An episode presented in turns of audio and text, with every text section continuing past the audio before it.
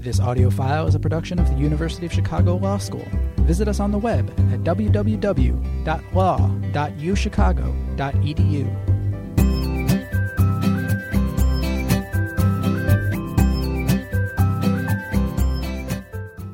Okay, hello everyone.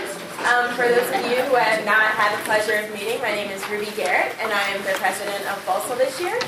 And on behalf of the Dean of Students Office and the following sponsors, I would like to welcome you.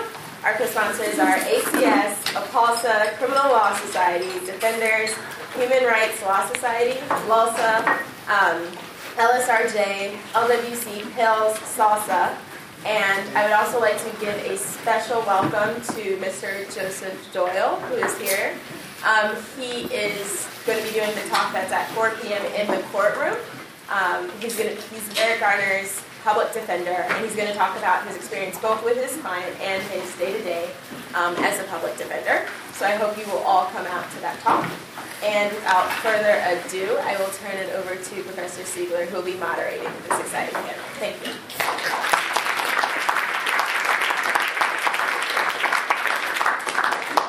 It's really great to see so many of you here today to engage in continued conversation about um, the police killings of Michael Brown and Eric Garner. Um, we, um, I also want to thank the Dean of Students also office for uh, co-sponsoring this event. I'm just going to really briefly introduce our four panelists and then turn things over to them. Each, each panelist will speak for about 10 minutes. Um, so uh, kind of, I think in the order that we're going to go, we first have uh, Richard McAdams, um, who is the Bernard Meltzer Professor of Law, and his teaching, as most of you know, primarily focuses on criminal law and criminal procedure. Um, he's also written some really terrific scholarship in that area. I have heard students refer to him as Professor McAwesome, and the title is totally warranted. Um, let's see, who's next? We've got next, I think Randolph Stone will speak. Randolph is, um, he directs the Criminal and Juvenile Justice Project Clinic at the law school. He's the former director of the entire Mandel Clinic. Uh, before joining the faculty, Randolph was the head of the Cook County Public Defender's Office, which is an office of about 750 people. Um, and he is a real legend in the public defender world. Um, you know, if you come over to the clinic lobby, uh, the lobby walls are literally just covered in awards that Professor Stone has won for his incredible um, representation of um, indigent children and adults accused of crime. Uh, next, we have uh, next to me Aziz Huq. Professor Huq is a professor of law. His teaching and research interests focus on um, well, include many things, but criminal procedure, among them federal habeas, um, also constitutional law. Um, Professor Huq clerked for uh, Justice Ginsburg on the Supreme Court. He also litigated cases in front of the Supreme Court and the Courts of Appeals when he was um, a lawyer at the Brennan Center. And then we all, uh, last but not least, certainly, is uh, Professor Tom Ginsburg, uh, who is also uh, the Deputy Dean of the Law School. He's the Leo Spitz Professor of International Law, also a professor in the Poli Sci Department, and the co-director of the National Science Foundation's Comparative Constitutions Project. Professor Ginsburg focuses on comparative and international law and also works with foreign governments on legal and constitutional reform. So please join me in welcoming our four panelists.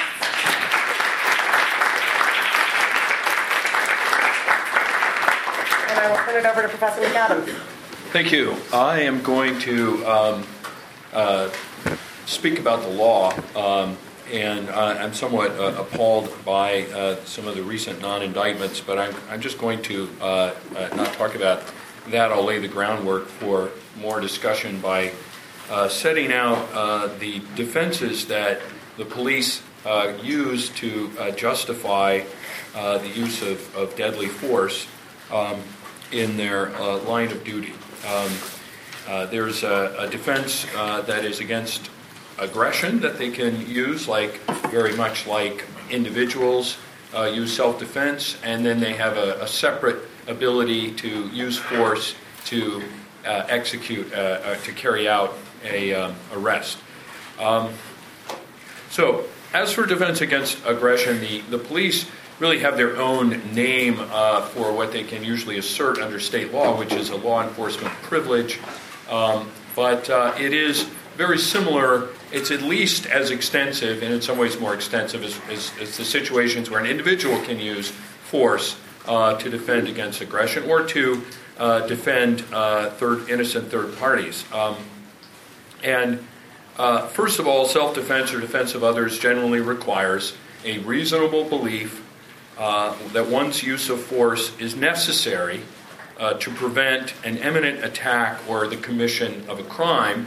And that's just the rule for the use of force. To use deadly force uh, requires uh, an additional justification, typically that one fears uh, that an attacker will uh, imminently inflict death or serious bodily injury or commit one of a small number of named felonies. Usually, felonies are rape, robbery, uh, kidnapping, uh, maybe a few more.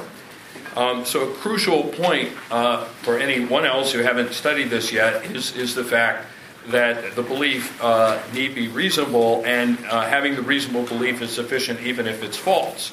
So, um, uh, we do not impose criminal liability for non-negligently killing someone, and, and, and that and we do also do not impose liability for intentionally killing someone uh, when one non-negligently believes that it was necessary in order to prevent uh, you know, an attack uh, that would result in your death or serious bodily injury or one of the named felonies. Um, as you may know, as you certainly know, uh, some states impose on individuals a duty to retreat before using deadly force, so that if there is a third option of safely fleeing the scene um, rather than submitting to being attacked or using deadly force in defense, uh, then you're in, you have to flee in some states. But uh, even in those states, the police never have to flee. The police do not have a duty uh, uh to retreat uh, the state asserts monopoly on violence, and so it will not impose on itself an obligation to retreat if a citizen is threatening illegal force. We might say the police in all these states have the right to stand their ground. Now, there's a second uh, different uh, uh, uh, justification for police uh, that, is, that is unique to police, which is that they can execute an arrest. Most commonly, they do this in public, and in public, they don't need a warrant. They just need probable cause to believe the, the person arrested has committed a felony or has committed a misdemeanor in the presence of the officer.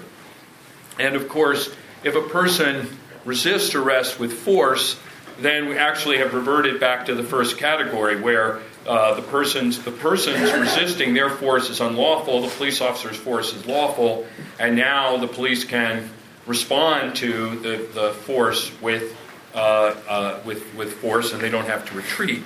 Um, but, uh, and, and, that, of course, uh, uh, allows them to, to, to escalate to some degree. Um, the, um, what if the person flees, though? If the person flees the scene of an arrest, they're not using force. So now we get to something that is completely unique to the police, which is the power to seize someone who's fleeing. That would include the power to tackle them if that's what's necessary to bring them down.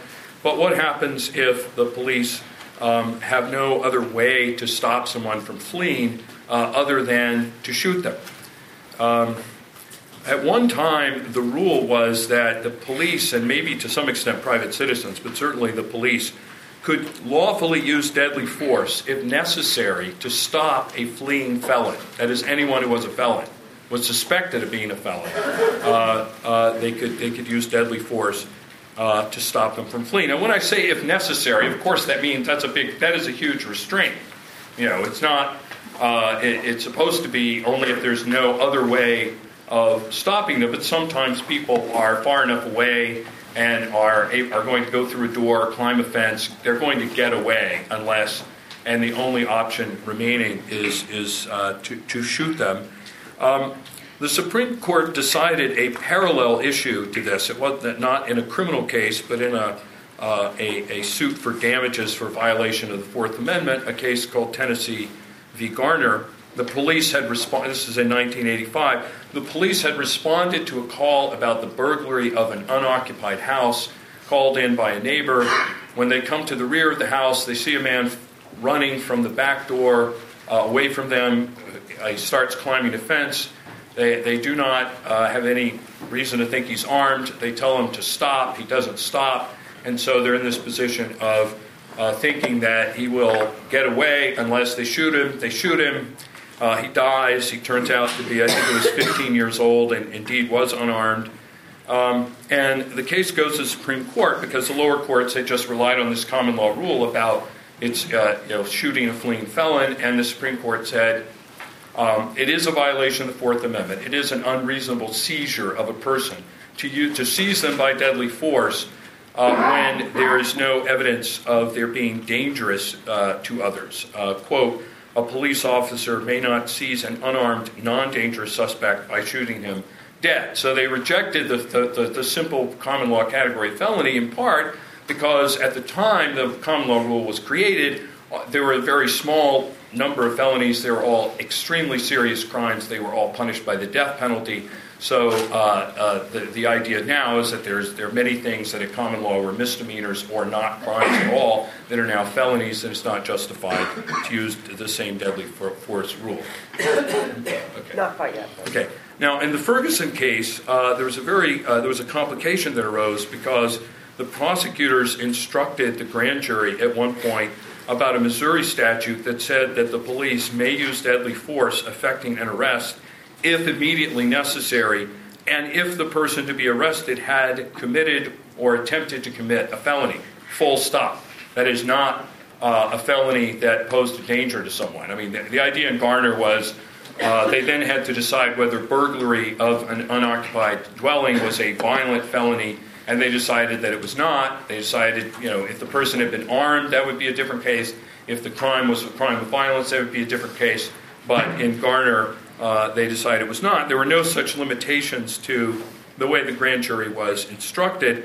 Uh, initially, and then weeks later, the prosecutors uh, went back to this issue and kind of re instructed them and explained we made a mistake on the law before, and there's a transcript that just looks like the, jur- the grand jury was fairly confused about exactly what the change was and why the change existed, and the lawyers didn't want to get too deep into uh, the law, so they um, they just sort of said ignore that, and um, and uh, they, they they tried to explain uh, the uh, to give a different instruction one that was written in Missouri by the Supreme Court after um, the decision in Tennessee v. Garner.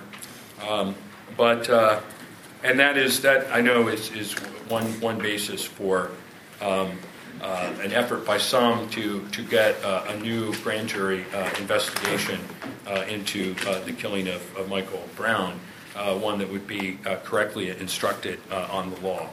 Um, there is a complication here, which is I'm not I'm not really sure that Tennessee v. Garner, uh, and, and this, this may be distressing. I'm not sure that Tennessee v. Garner actually compels states to change their criminal law. In other words, Tennessee v. Garner is a case that says it's a violation of the Fourth Amendment for the police to shoot someone in these circumstances. Um, so does that compel a state to make it a crime for police to shoot someone in these circumstances? Uh, well, I mean, they should make it a crime, but I'm not sure. In general, states do not have an obligation to criminalize uh, violations of the federal constitution. Um, uh, in any event, the Missouri Supreme Court has apparently tried to change the law on this, and the prosecutor failed to convey that uh, initially to the grand jury. Thank you. Um, I think our next speaker will be Professor Stone.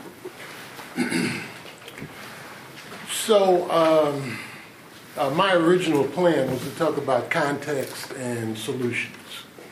Uh, I was going to start by connecting Ferguson to other recent events, uh, police killings and uh, abuses, kind of go back to Rodney King and the LA rebellions, look at uh, the Cincinnati and Miami riots over police killings, the Chicago police torture cases uh, that some of you are aware of. Maybe talk a bit about Attica and the Pontiac prison riots and how that connects to this whole issue. Jump to the 60s and talk about the returning veterans from Vietnam, the black veterans, and how they hooked up with the Black Panther Party over issues of police brutality, police misconduct, and other issues of unequal tri- equal treatment. Um, historically, work our way back to the civil rights movement and law enforcement's violent responses there, back up to the Rosewood Massacre, uh, the destruction, the bombing, and burnings of Black Wall Street in Tulsa, Oklahoma. Go to Jim Crow, examine the lynching phenomena, convict leasing, the black codes, reconstruction, retrenchment, and then end with um, some discussion of uh, the brutal and violent institution of, of slavery. And I was going to do all that in 10 minutes. Ambitious, yes. Uh, impossible, yes. Uh, so instead, I'm just going to touch on some of, the, some of those issues very briefly. Uh, but the point that I was going to try to make was to try to connect Michael Brown and Ferguson. That it's not just about Michael Brown and Ferguson, right? Um, it's a, sort of like about a chronic, historic, nationwide, systemic disregard and disrespect of life in marginalized communities, and particularly black life uh, in particular. So we talk about Michael Brown and Eric Garner, the two most recent cases, and then there's also John Crawford, who was killed in a Walmart for walking around the store with a toy gun, gunned down by police. There was 12-year-old Tamir Rice, who was killed uh, because he was playing with a gun in a public, a toy gun in a public park.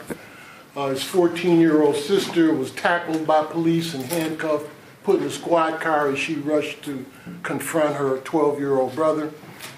The seven-year-old Aiyana Jones in Detroit shot in the head by Detroit SWAT police who were raiding uh, the apartment, the wrong apartment.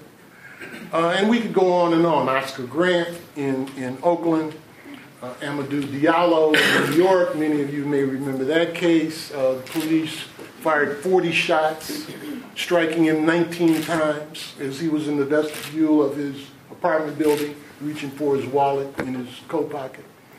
Uh, you remember Ab- Abner Louima, who was uh, sodomized in a police station in New York City.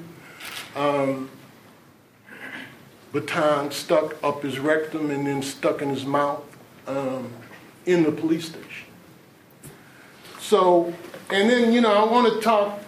How many of you know about the Chicago cases, the Chicago police torture cases? Just a few, okay. Chicago is the home to John Burge, who was the commander on the south side of the city, and for 10 to 15 years literally tortured uh, hundreds of black men into uh, confessing to some, in some cases, false confessions.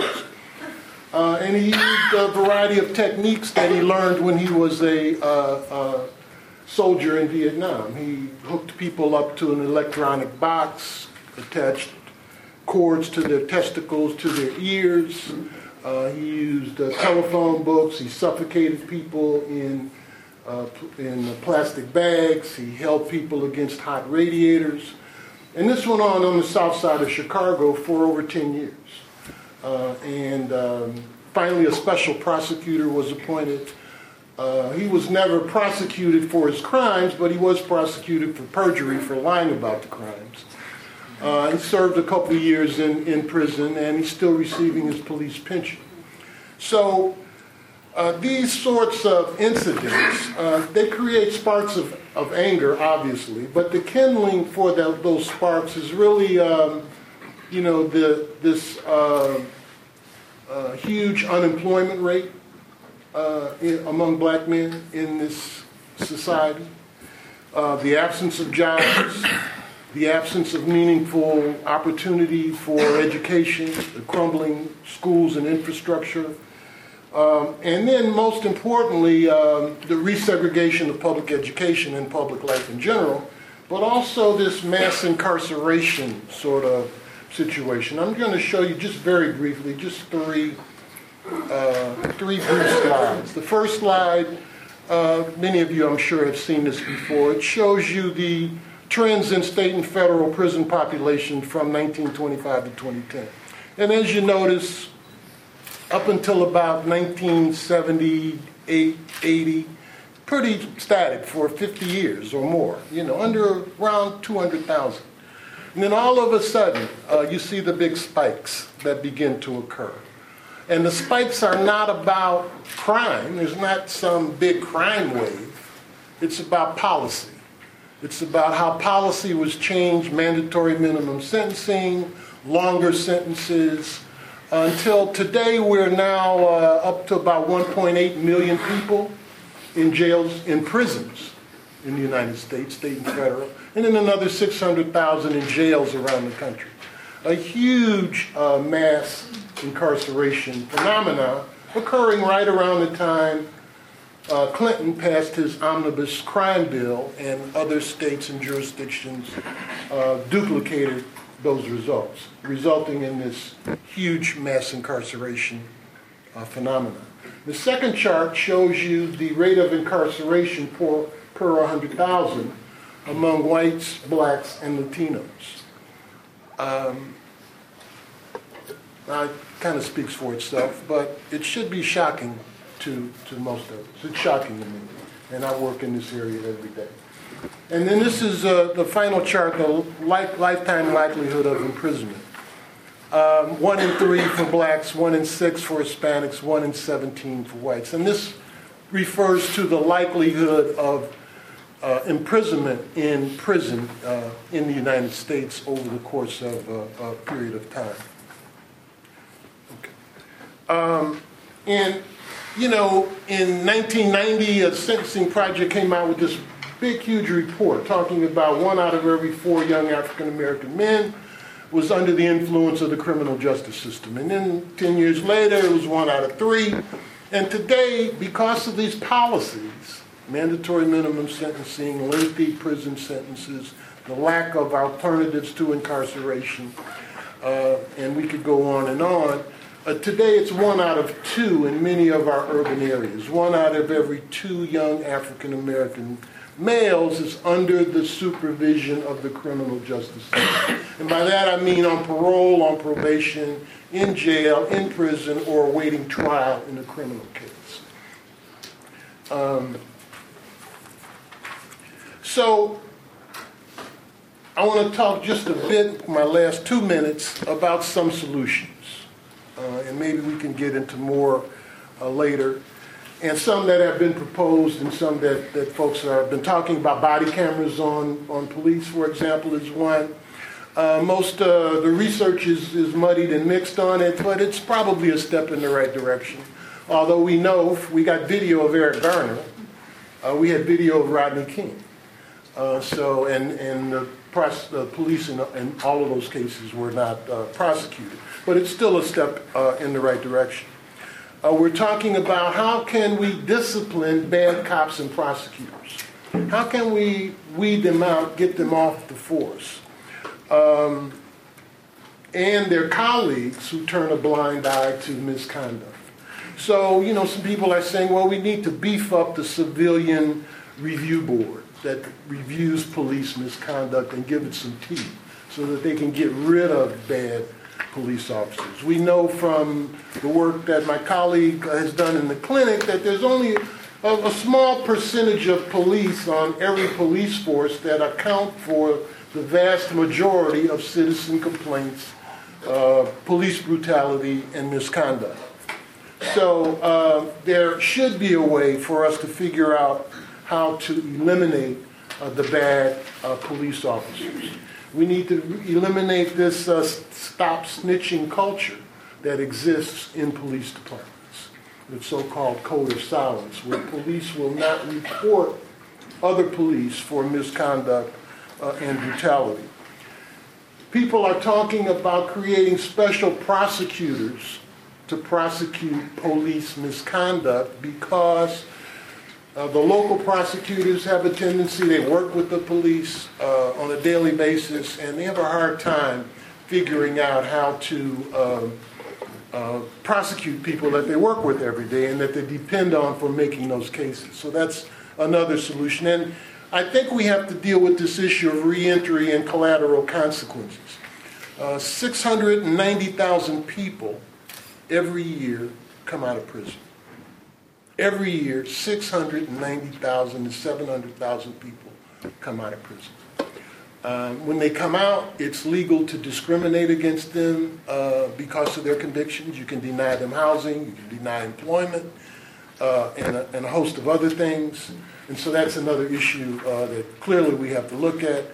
Uh, finally, I think we have to figure out a way to connect this struggle for equality and fair treatment in, in the criminal justice system to the human rights movement, uh, locally, nationally, and internationally. We got to connect it to voting rights, connect it to environmental justice, immigrant rights, uh, to the discrimination and racial profiling of Muslims and Arabs, um, to the uh, uh, gay rights movement. We need to figure out a way to connect uh, this struggle in the criminal justice system to the larger human rights struggles, locally and internationally.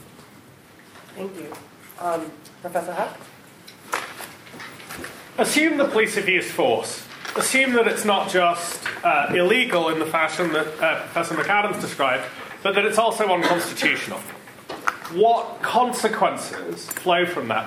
What remedies exist for the unconstitutional use of police force? That's the question that I want to uh, uh explore in the next 10 minutes. Um, unconstitutional forms of police force take two forms. First, there is a rule for deadly force that Professor McAdams described, the Garner rule.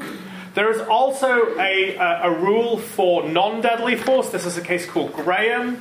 In essence, Graham asks uh, uh, or, or uh, dictates that non deadly force is unreasonable and therefore unconstitutional based upon an evaluation of all the relevant circumstances. What I want to do is to focus upon deadly force. I want to focus upon uh, Graham, not Garner. Ask what the scale of the problem is, and then work through a series of possible remedies that avail. The first remedy is going to be within the police department, and then the second set of remedies is going to be within the courts criminal and then civil uh, uh, uh, uh remedies in, uh, of a judicial form. Okay, the scale of the problem. We have no idea. There is no national uh, data that's maintained upon the rates of police force that result in the death of civilians. The FBI keeps a, a track of justifiable of justifiable police homicides. It says that there are about 400 a year. We don't know how many are unjustified. There is a website that I found that uh, since uh, May of 2003 has been uh, keeping track of, of, of police uh, killings uh, by aggregating uh, news sources. the website 538 has done some checking of this website of this aggregation, and, and Nate Silver says it checks out. This, uh, this website finds that, that in the year that begins on May the 1st, 2013, there have been about 1,100 incidences of police killings. This is three people killed by a cop every day in the United States. This is deadly force.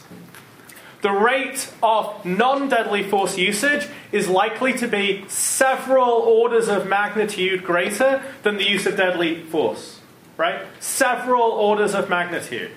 Um, the use of non deadly force has serious consequences even when it doesn't violate the Constitution. There is a, a terrific body of empirical work uh, conducted by a couple of political scientists, Amy Weaver uh, and Amy Lerman and Vesla Weaver, that looks at the effects of police con- of contact with the police, uh, particularly uh, within minority communities, on likely civic participation.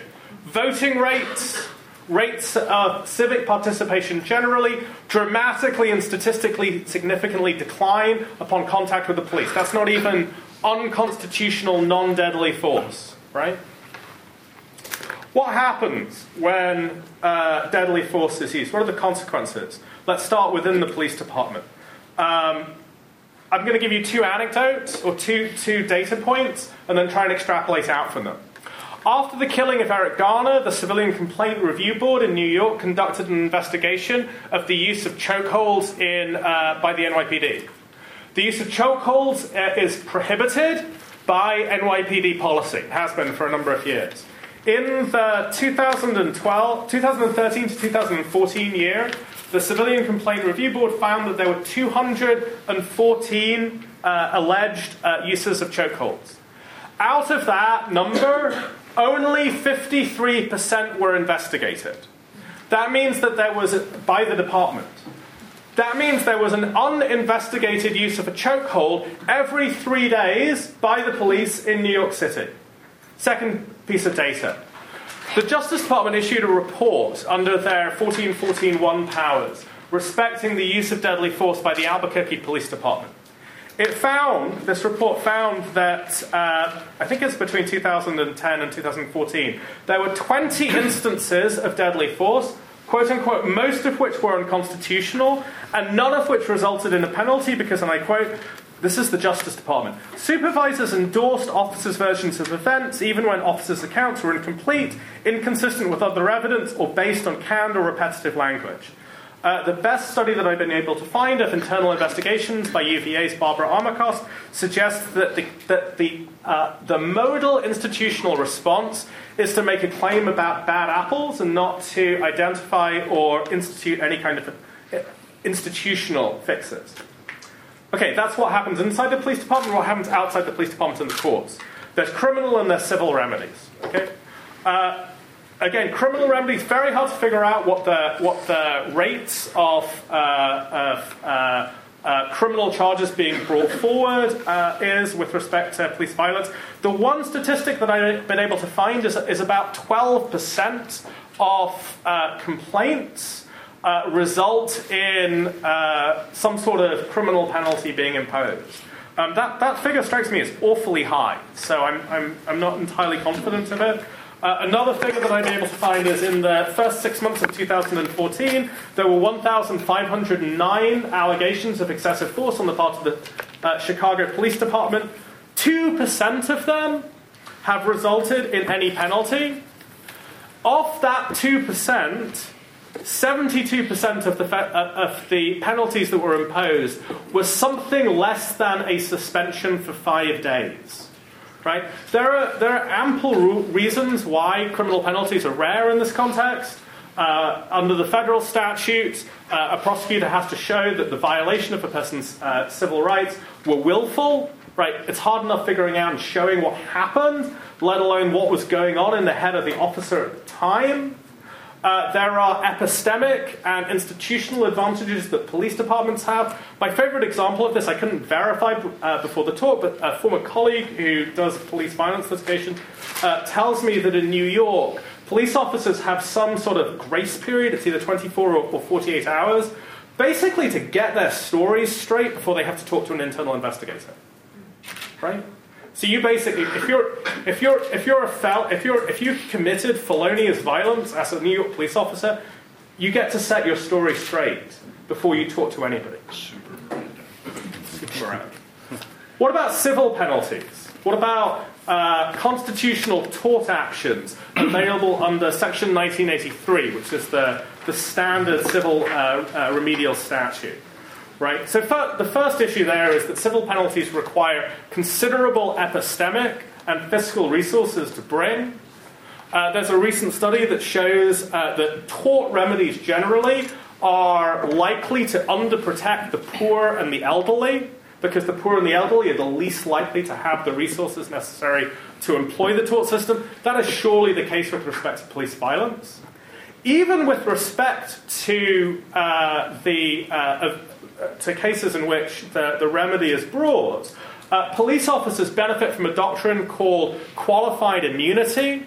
Qualified immunity says that unless a constitutional rule was clearly established at the time that the officer acted, right, it cannot result. Not only it can't result in a remedy, it can't even result in a trial. You don't even get to do discovery and and, uh, and hear witnesses, right? Um, what's the what's the clearly established law in the in the excessive force context as, as it pertains to the Constitution? Uh, let me use uh, Graham as an example here. Graham is the, is the, is the case concerning non deadly force. Graham is an all things considered test. It tells us nothing about what factors go into uh, what factors the police can take account of, how the police should handle the escalation of force, uh, or how to calibrate or how courts should assess different kinds of uses of force. That is, Graham is a mushy, open ended standard that is not, by any stretch of the imagination, clearly established. The result is that there are very few tort suits, at least for non deadly force, that will ever result in a trial, let alone a judgment, because qualified immunity prevents them getting to trial. And by the way, that has feedback effects on the incentives of plaintiff lawyers who might bring these suits.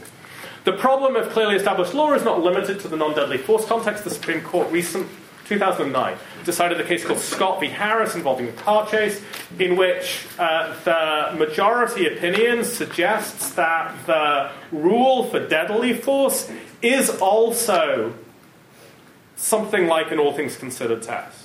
Right? The result of these rules is that it's, it's, uh, it's very difficult for the law to even develop to the point where there are clear demarcations of what kinds of force are permissible or what kinds of force are impermissible such that they trigger, trigger civil liability. So there's no civil liability. There's very rarely criminal liability. And good luck with getting the police to suspend an officer for more than five minutes. Thank you. Thank you very much. I would like to provide kind of a comparative, comparative perspective. Um, you know, too often in the United States, we think that we're all alone. We're the only society that faces particular kinds of problems. We're generally unwilling to learn from uh, the rest of the world. And in this area, um, you know, this is a problem, you might say, at, uh, at least hemisphere wide and uh, perhaps broader than that. You know, if you think, for example, in the news recently, in Guerrero State in Mexico, you know, they've been looking now for over a year for 43 students who disappeared, um, almost certainly at the hands of the police. When they went looking for them and they found a mass grave, they then discovered that it wasn't the mass grave of the 43. It was another set of people that the police had killed. In Brazil, the police kill about five people a day. It's a smaller country than ours, and um, um, uh, and so we're not alone in sort of confronting this problem. Um, I'm not, and I guess what I'd like to do is ask whether there are lessons that can be learned from a comparative perspective, either by looking at how other at experiments at solving problems in these other countries, or also comparatively in the United States.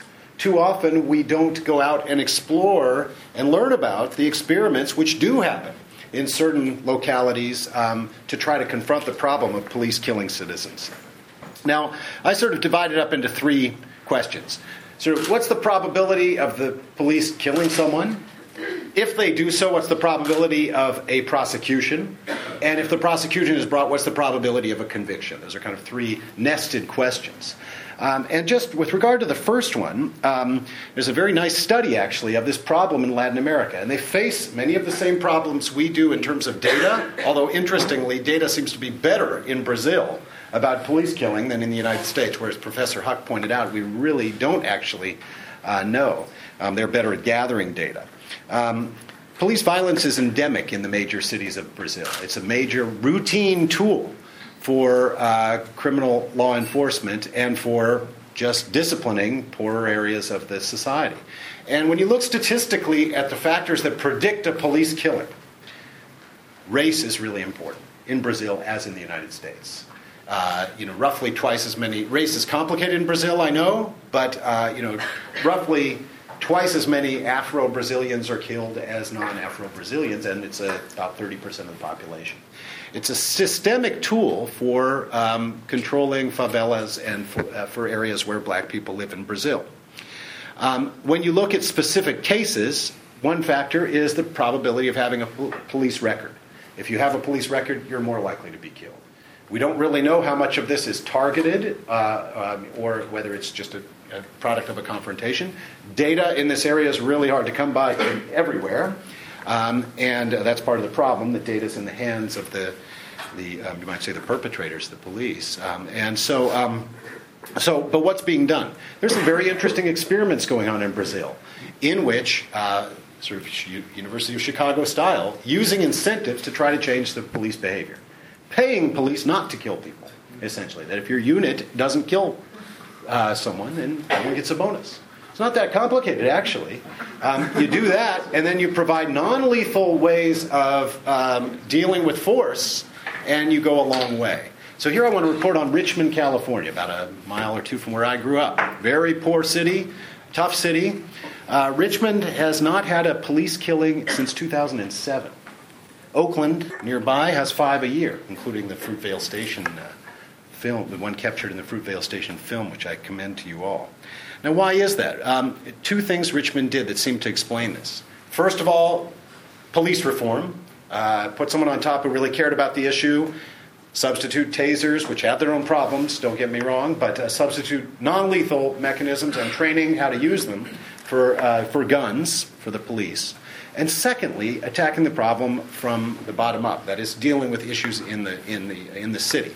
So, what they did is they used a very novel method to identify in any given year the 50 people in Richmond most likely to either use uh, to kill someone or be killed. And usually those populations overlap. Um, and then what do they do? They went to these 50 people and they basically paid them to join a program to change their lives, um, incentivizing people to, uh, um, um, you know, not use guns. Again, incentives matter, um, and uh, you can, with modern sort of big data techniques, actually do a pretty good job of identifying people. And it, it's like an epidemic kind of theory, right? You kill the germ. The, I don't want to use the word germs, but you kill. You you get you go to the source, and it doesn't spread. That has amazing consequences for the whole city. Fifty people. So that's the kind of intervention which I think can um, help in the sense of reducing the probability of police killing, top down, bottom up. Probability of prosecution. Um, last month, they announced the first indictment, I guess it was December, first indictment of a Chicago police officer for killing someone in seven years. Chicago police kill someone about every month. Justified, unjustified, I don't know. But one indictment in, since 2007.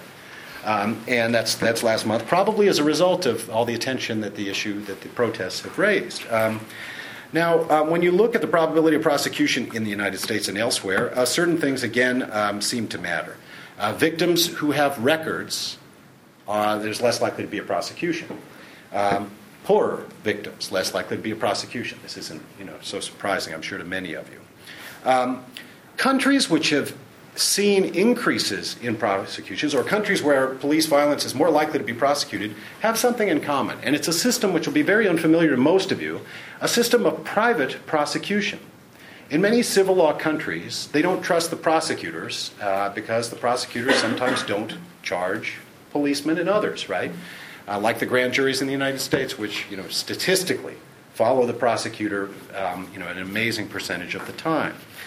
Uh, what's a private prosecution? If the prosecutor fails to prosecute, you, the victim, can either complain to the state attorney general, who will tell the prosecutor to prosecute, or in some schemes, uh, you actually bring the case yourself.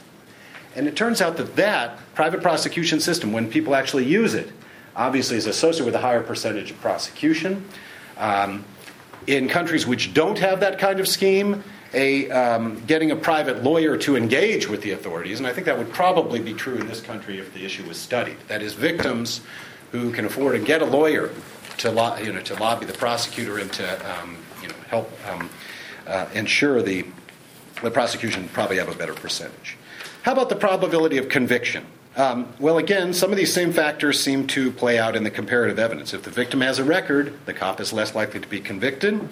Um, in some countries, you have pri- military and security courts. That's associated, not surprisingly, with less, um, less prosecutions and, and uh, less convictions. And these private prosecution schemes are associated with higher levels of conviction, and dramatically so. Um, one interesting bit of data from this comparative study is looking at Argentina. They show that if there is mobilization around the case, that is, if there is media coverage and protests, then the probability in Buenos Aires of a conviction goes from 15% to 45%. That is, and in, in, this sense, it, it, sounds actually obvious, but it's, it's an obvious lesson that we have to come back to. At the end of the day, these systems are sustained politically. They're sustained politically in this country. And all we really have in democracy, of course, is that we can mobilize, we can uh, go into the streets, and that does seem to have a, uh, you know, a peaceful way, that seems to have a very dramatic um, impact on the behavior of very particular agents in the criminal justice system. There's lots of other things we could do. We can have special prosecutors. We can try to um, um, have special, you know, a, special agencies that come in, special courts even that would hear these cases. Um, but the big point is that we ought to be thinking creatively about the institutions, and we have to be mobilizing around the politics. Thank you. Thank you.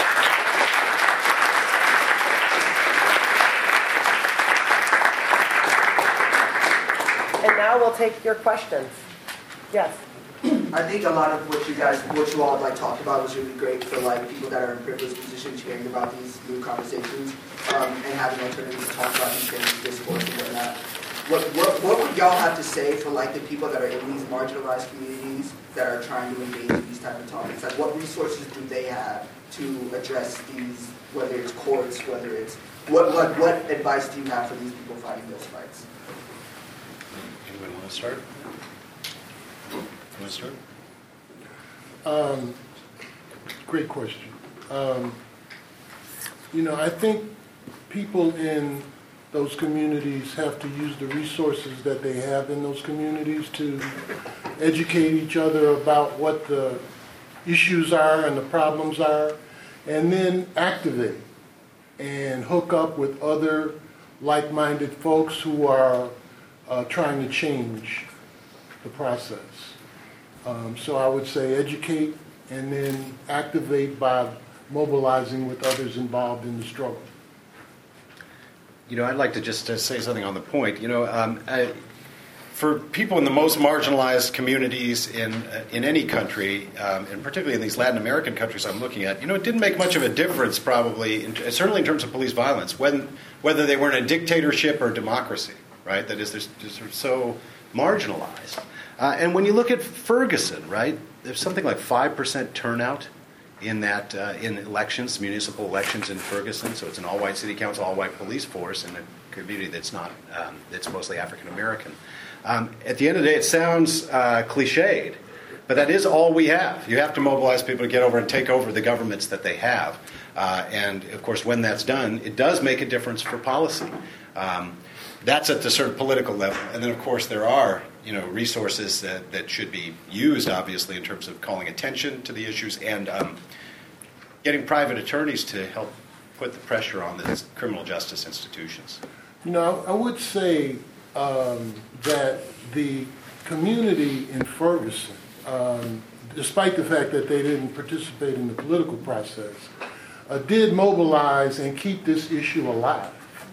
Um, you know, we're still talking about Ferguson because the people in Ferguson organized, mobilized, and kept this issue uh, alive. So, and I think that's one of the things that people should do in those communities. To, to add a little more context to what I was asking, um, I, I forget who exactly it was, but someone mentioned that like police like surveillance in neighborhoods makes you not trust the police, makes you not engage in like civic life. So then what I was asking like what resources do we have when the system itself doesn't work for us and even worse makes us not trust in these other methods that quote unquote could help us, like going up for elections and such. Yeah, that, well, that's a tough question. Is there, yeah. Sorry. It's, it's, a big issue. There's a lot, of, a lot of experimentation now with cop watch programs where citizens will put on uniforms and go monitor the police to make sure police aren't violent. Police, in some cases, really like that, actually, because there's more bodies on the street, and when the police are acting properly, then they have verification of it. But, the, you know, in some situations, it can be an antagonistic relation.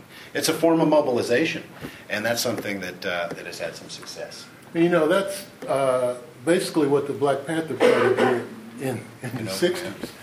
Uh, they followed the police around uh, and they photographed and they video, uh, I don't know if they had video uh, back then, but they followed them around, they photographed them, um, and uh, they monitored the police activities. There's a great documentary uh, due out, Stanley Nelson. has produced this documentary just shown at Sundance on the Black Panther Party. So maybe that's another way of looking at what was done in the past and improving on it for the future. Other questions? Yes. So, uh, Professor Ginsburg, I'm wondering the study that you talked about from Richmond, California, when you talk about the 50 people who they found, were these just police officers? Were these civilians in total? Like what? Oh no, 50 people from the community, you know, presumably gang members and uh, people that you know had beefs with each other, or beef talking about it on Twitter and such. So you can you can focus on people and do and be preventative and proactive. But the big point was to try to induce them to change, uh, to get out of the life in a way.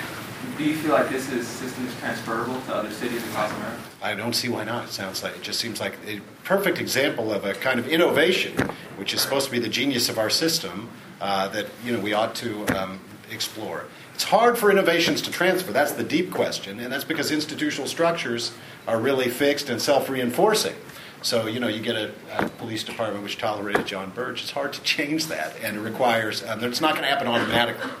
But the point is, there are lessons to learn if um, we can get mechanisms to help them diffuse, is the word, around the country. Yeah, actually, actually, they did a very similar thing in High Point, North Carolina, um, and also in Boston for a period of time, where they reduced the homicide rate substantially by employing some of these same tactics. Yes. Thank you. Uh, empirical question. Uh, all, all, all else being equal, does the size of the community matter with police killings? Let's say uh, a small town in Black Belt, Mississippi versus south side of Chicago? You looked at the data? Well, no, I have no idea. I mean, I don't we, think we we know. need to look at Well, this we- website yeah, I don't because there's no official data Right. on, on this to I, I don't look think at. we, I don't think we know the answer to that. My, my intuition would be would be um, that so so part of what's going to drive the answer to that question is racial demographics because as a number of the uh, speakers have alluded to, uh, the rate of uh, police shootings and police violence in respect to African Americans is uh, per capita much higher than the rate of uh, such violence with respect to Caucasians. Uh, but the racial demographics of cities and suburbs is rapidly changing. So it has been the case that uh, uh, whereas urban cores were largely, uh, or in many instances, largely African American, largely minority, um, both uh, uh, the racial mix of suburbs and also the socioeconomic mix of suburbs is changing. Right? Poverty, both poverty and uh, uh, minor- racial minorities are increasingly uh, found in suburbs. This is certainly true in Chicago. It was true in Ferguson and around uh, St. Louis. And I would suspect that the answer to your question is going to vary over time and over place as the racial and socioeconomic demographics of cities and suburbs change. The question is more aimed towards a rural communities, but I imagine if the cop lives in the neighborhood, they're less likely to use violence than they shouldn't because this person, their neighbor, or knows someone who knows their neighbor in a town of maybe 5,000 people. Yeah. You can't really live elsewhere. The numbers are the, all the numbers are so relatively small. I said 12 in the city of Chicago, so you know obviously the vast majority of 5,000 person towns this doesn't happen. Um, but certainly the, the, the instinct behind your question seems right. Embed, um, you know, it's community policing, police who know the neighborhood, etc. Uh, is certainly one of the commonly offered solutions uh, for better policing and for you know more harmonious relationships. I think we have time for one more question. Yes. Um, this question's for Professor McAdams. I was wondering, um, when you look at the Michael Brown situation and the reasonable belief of danger, it seems like the officer did things to create that situation, right? Like, the, it, and it reflects this policy of harassment of young men of color. Um, and I'm wondering how how does the law deal with that if the police officer themselves are creating the situation, or perhaps could be someone could argue that they're creating the situation that then they have a reasonable belief of, of danger. Um, well, I mean, the law doesn't deal with it. Um, I guess now that you put, point this out, there is another limitation to uh, the law of self defense for individuals, which is that you can sometimes lose the, the right of self defense by provoking um, the confrontation. So even though, and, and interesting, that's obvious if the way you provoke it is you commit a crime, like you assault the person. But there's some uh, case law that suggests that even if you don't commit a crime, even if you just say things that are not criminal to say, with, uh, with the idea of trying to provoke a situation where you'll be entitled to use defensive force, you can lose the right. But I don't. I, I, I guess I, I've never looked, but I would be shocked if there's any any law that says that a police officer can lose the right, the, the, the, the, entitlements to power that I, I, I mentioned um, simply by enforcing trivial law um, or enforcing law in a in a uh, an, you know a, a discriminatory way. Uh, so um, so yeah, so I, th- I think that you know this is the sort of thing why people say oh, we need better training, and what they what they mean is whether it's training. I don't I don't know if it's training, but we need we need police to care about uh, uh, the way they use force so that they um, you know they're not. Uh, you know, if they're just harassing people in the community, then, then, then they are going to provoke uh, a certain number of, of violent responses. Um, and so, yeah, when things like this start out as, as jaywalking, then, uh, and, and you don't think they're uh, routinely, rigorously enforcing the jaywalking laws, then, then it, it creates that concern. But the, the law uh, of the criminal law is, you know, is, is, uh, is very difficult to, um, to use to, to rein in this problem. We have a couple more minutes, so we'll take one, one last. Yes. So, what do you think about how minorities being recruited to the police and being effective police officers might change in the future? Well, you want to say on that topic? Because I, I think that's like the way forward. Well- in Ireland, that's what we did. You should ask Craig. Yeah, I mean, I think um, Ferguson was, in 1970, it was 95% white, 5% black in 1970. 2010, it's 70% black. The police force remained 95% white. Um, Most of the people that look at these issues uh, claim that diversifying the police force makes a difference. Uh, Having police who live in the community makes a difference. Uh, But we also know that uh, sometimes an institution, the culture of an institution can be so powerful that it can override. So merely replacing the color of a police officer may not override the culture of that institution if it is historically uh, brutal and violent in the way it deals with its citizens. Does that answer your question? Please join me in thanking our panelists